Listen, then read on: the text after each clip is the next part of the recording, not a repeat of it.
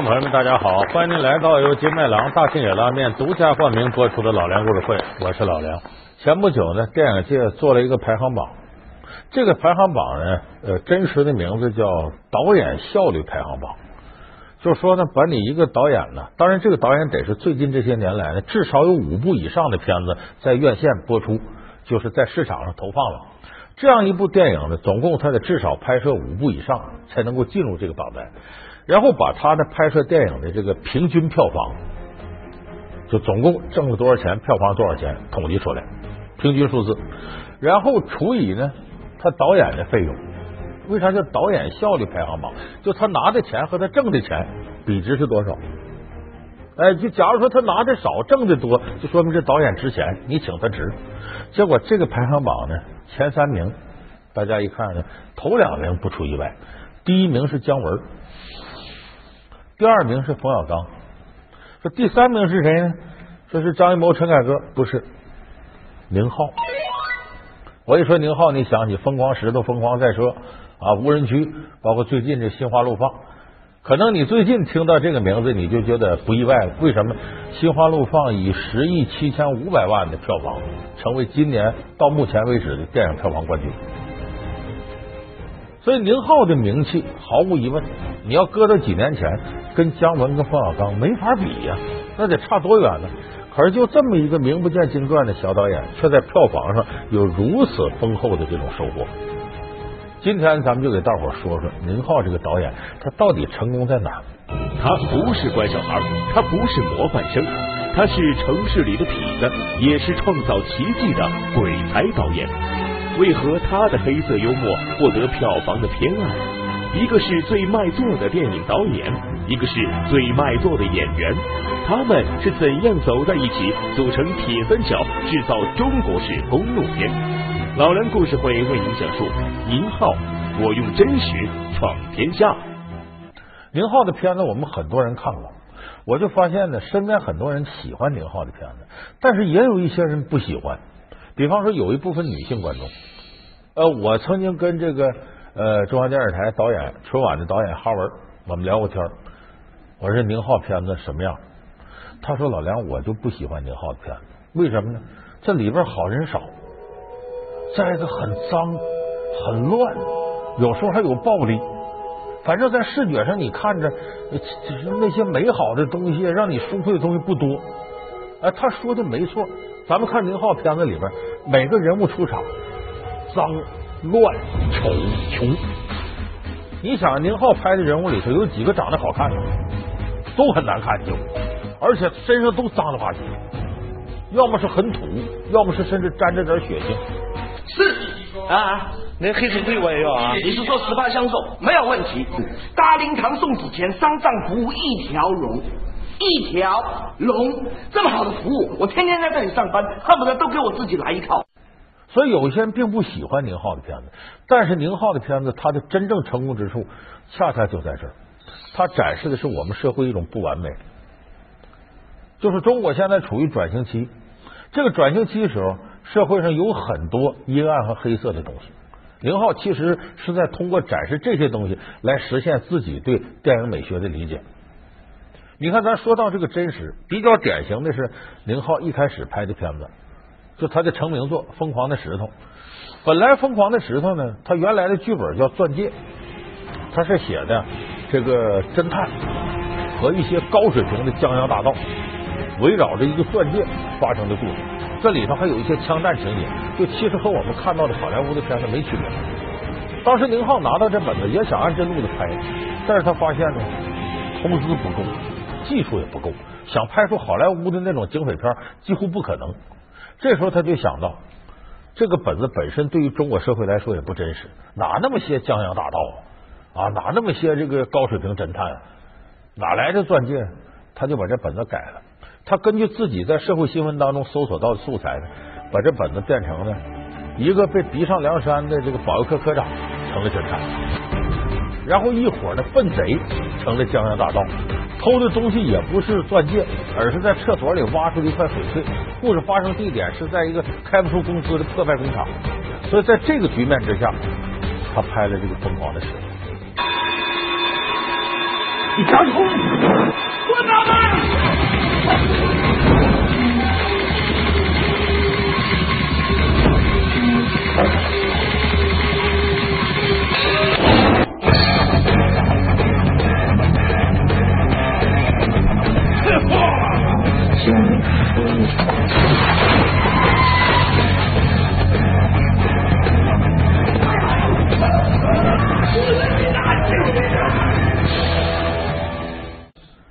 这不很多人看了之后击节叫好，觉得哎呀，这厕所就我们家旁边那个啊，这屋子就是我住过的。你觉得这就中国底层的现实，在他的片子里边被展示的淋漓尽致。就是我们说，他这时候体现的是中国社会底层真实的生活状况。那么他在这条路上一路往下走呢，到无人区这个电影的时候达到了一个高度。因为这个电影，咱们大家都知道，拍摄完之后隔了好几年才重新放映。为啥呢？当初没有通过一个重要原因，这里头一个好人没有，就几乎所有人都是坏蛋。哎哎哎！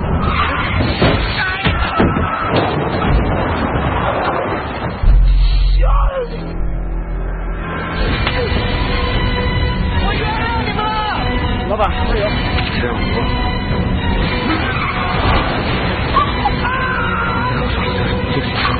啊！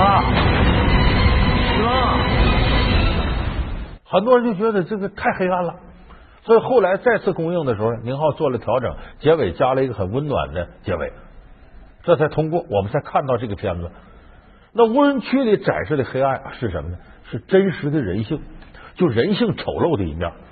你看这里边这个徐峥，他演这个律师，这个律师其实就不是个好人，反正打黑官司，谁给我钱多，我就向着谁。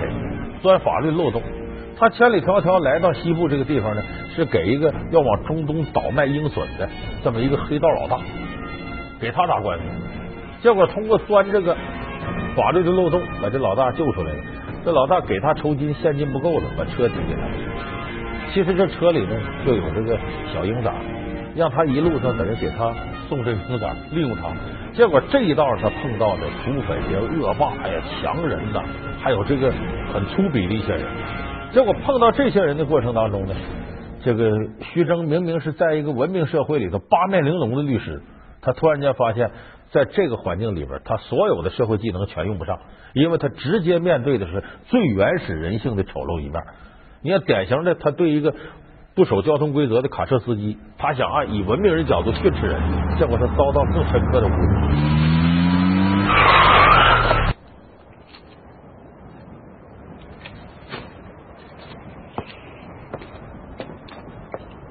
放狗。这次算我原谅你，我让你知道这一巴掌有多贵。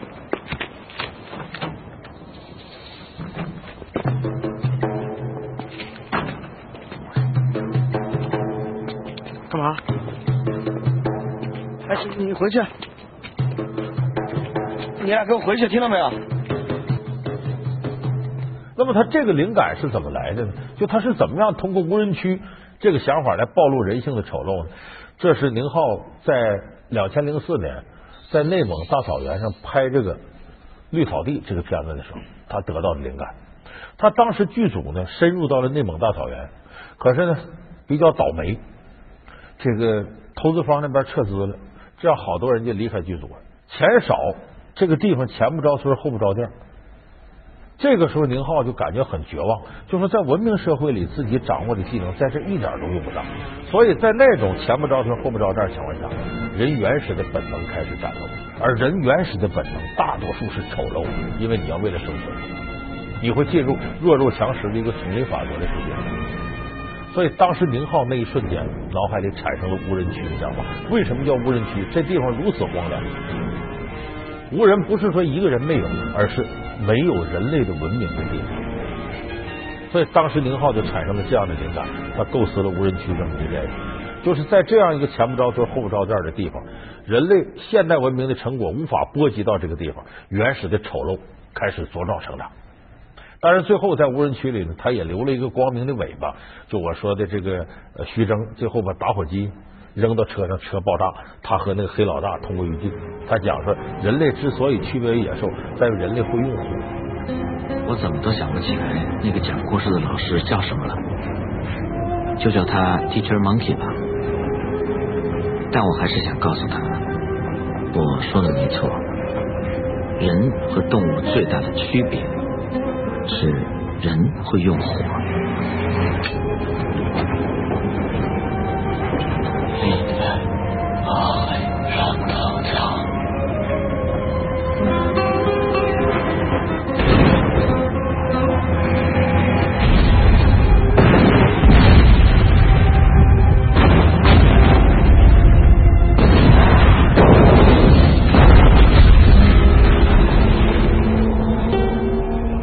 实这个寓意就在于，会用火之后，人类开始走向文明，而文明是人类向往的，而原始的东西并不美好。所以无人区其实暴露的什么，就是真实的人性。就是宁浩在通过大量的这样的东西，在体现我们社会的真实，在告诉大家，真实就等于不完美，不完美在一定程度上就意味着丑陋。为什么他的电影里充满着一种黑色色彩？你想暴露这种真实的东西，就是脏乱差这些东西，它一定是不完美的东西。他不是乖小孩，他不是模范生，他是城市里的痞子，也是创造奇迹的鬼才导演。为何他的黑色幽默获得票房的偏爱？一个是最卖座的电影导演，一个是最卖座的演员，他们是怎样走在一起，组成铁三角，制造中国式公路片？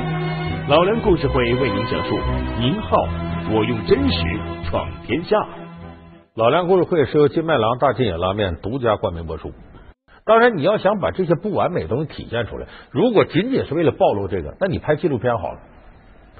林浩毕竟是作为一个导演，他的情怀是呢，我暴露这种不完美呢，是希望我们这社会完美；我暴露一种原始的，目的是让大家向往文明。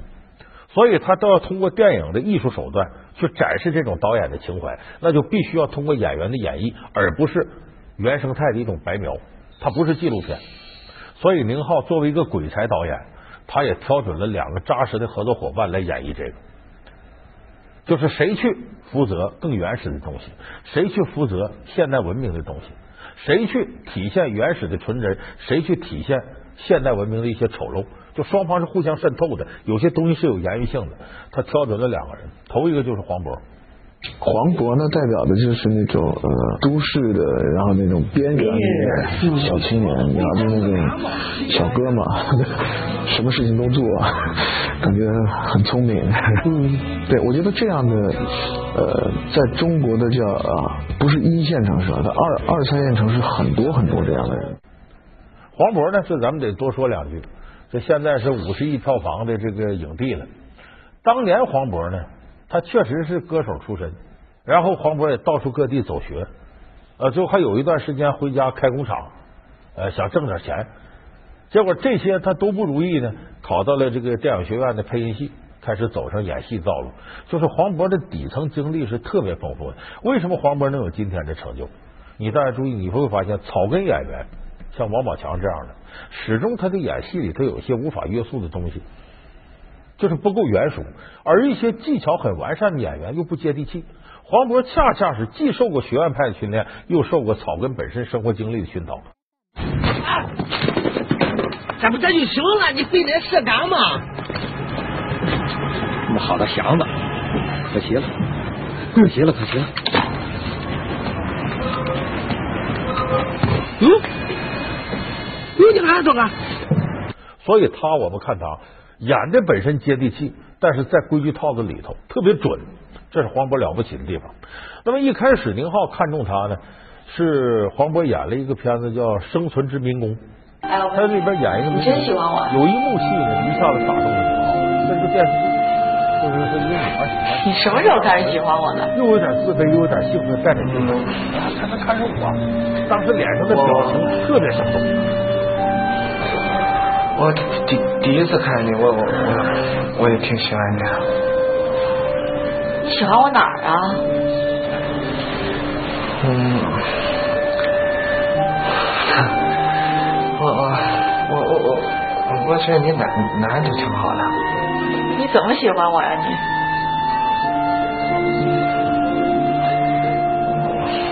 我我也不知道，我就是每每次每次干完活回去吧，我就躺到床上睡不着觉，老寻思你。宁浩一看说这个人太会演戏了，他这一眼盯上黄渤了，今后的戏基本上每一部戏里他就要找黄渤来演，而黄渤恰恰呢是把现代社会里啊城市小市民的形象给演活了，就是小市民里的屌丝形象。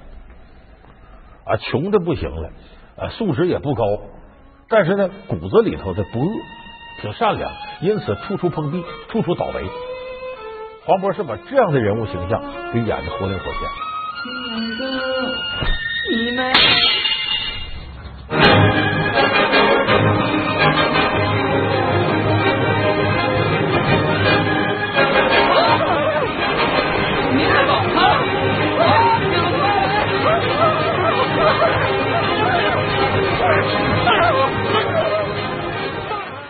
那么同时，为了反衬这个呢，宁浩要找到徐峥。以前我们节目里说，徐峥他其实是城市商务精英的形象。我觉得徐峥代表就是那个城市精英啊，那种就很都市化的一个符号啊。嗯，因为早期我看徐峥演电视剧的时候，我都觉得他是个香港人。呃，这个人身上一点都不土气，还挺洋气。如果宁浩的电影里都是这些土气的东西，那可能他的风格和反差不那么明显。有了这么徐峥加入，他跟黄渤之间形成这种气场上的反差，往往是宁浩电影里最大的卖点。狼吃肉，狗吃屎，优胜劣汰是生存法则。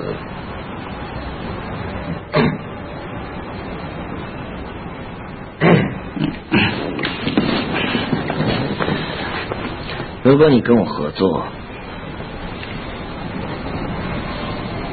这一层往上，通通都是你的。看来你是吃定我们厂了。我不是说兼并，我说的是合作。所以他把这两个人找到了，而且把这两个人用活了，这是宁浩电影成功最最重要的票房保证。你看，我们拿最近他这个《心花怒放》来说，这部电影就是在一定程度又超越了宁浩自己的东西。就以往我们看宁浩的片子里边，他说脏乱暴力，但是这个片子里边呢，这个脏乱是一如既往的，而且这个过程当中，徐峥和黄渤两个人走上这个一路西行的过程当中，其实是一个典型的心灵治愈者。我真要泡不上我是你儿子。女人都一样，是不是有钱就可以有爱，有钱就可以跟别人跑？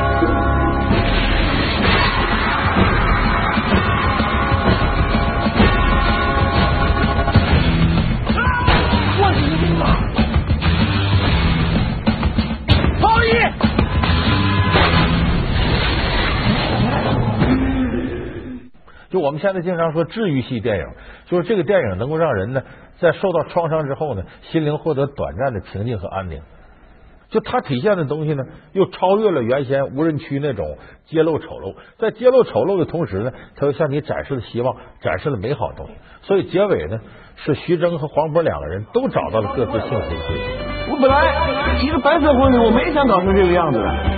古今大战秦俑情了变成啊啊！我是导演岳小军。没咋的。哎呀天哪，你还知道来啊？伙伴，其实呢今天是双喜临门，还不仅仅好意思。这是东东的闺蜜小北。一起合作的开年大吉，可是手啊！哎，你好，哥好。下面呢，有请好意的好基友。但是这个电影不落俗套在于哪儿？为什么我说他宁浩自己超越了自己呢？就当我们看这电影的时候，你都会理解成袁泉从这边出发，黄渤跟徐峥从这边出发，双方的交叉点就是黄渤找到了幸福。黄渤不是被老婆背叛抛弃了吗？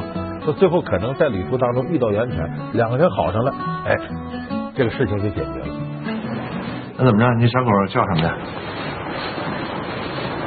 耿浩，骂人呢你？我认识你，我们之前见过啊。我听过你的破歌。可是谁也没有想到，这两个圆环要靠近的时候，我们才发现，其实它是这样结构，就是黄渤这趟线是现在的，而袁泉这趟线是过去时。两个人在这个时空是永远不可能交叉的。他只是靠这一次心灵的旅行，终于理解了过去曾经发生过一些事的精神本源到底在哪，彼此谅解了对方。我之前失败的婚姻，它是我人生中的阴影，对吧？但那也是我人生的一部分呢。那刚才你们侮辱我前妻，就是在侮辱我的人生啊！我就想说，我就等等，等等，等等，疯狗呢？你看啊，我这有个小瓶儿，这上面写的特别好，他就告诉我呀，无论遇到任何事情，他都得正面面。哎呦！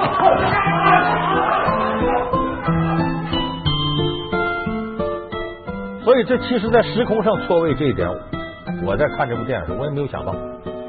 所以，这个结构在最后呢，看完了以后，感觉魏明浩的创意较好。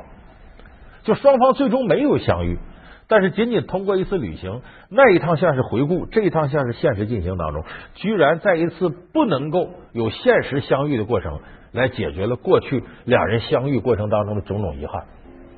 所以说，就是宁浩这个电影在小清新格局之下，创造了一种不是圆环式的治愈系结构。这个应该说是我们现在看这类治愈系电影里边比较少见的一个优秀的创意。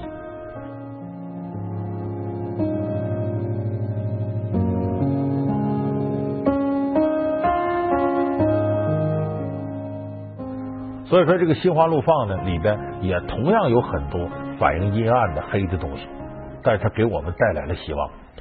其实对于我们现在导演来说，我倒觉得很多导演呢，呃，有的时候刻意的去追求主旋律和正能量，这没有错。但是关键，你所有的主旋律和正能量要建筑在真实的基础上。就正如我们现在很多人对于一些典型不相信，是为什么？因为这个典型里头很多东西是反人性的，大家已经本能的厌恶了。所以对于展露真实的东西，我们还是喜欢的，因为真是善和美的起点。如果不存在真实的东西，善和美都是假的，这就谈不上。我是一个职业导演，我不是一个艺术家，我是需要靠不停的工作来完成我的人生。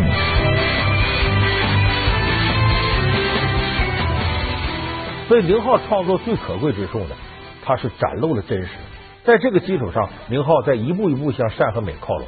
我想这也是现在几乎所有的艺术家在追寻的一种境界，而这个境界离不开一个基本的原则，那就是你追逐正能量，向往着太阳是没有错的。但正如一棵参天大树一样，你越是靠近太阳，你越想获得更多的养料向上生长，你又要把你的根植根在无边的黑暗当中。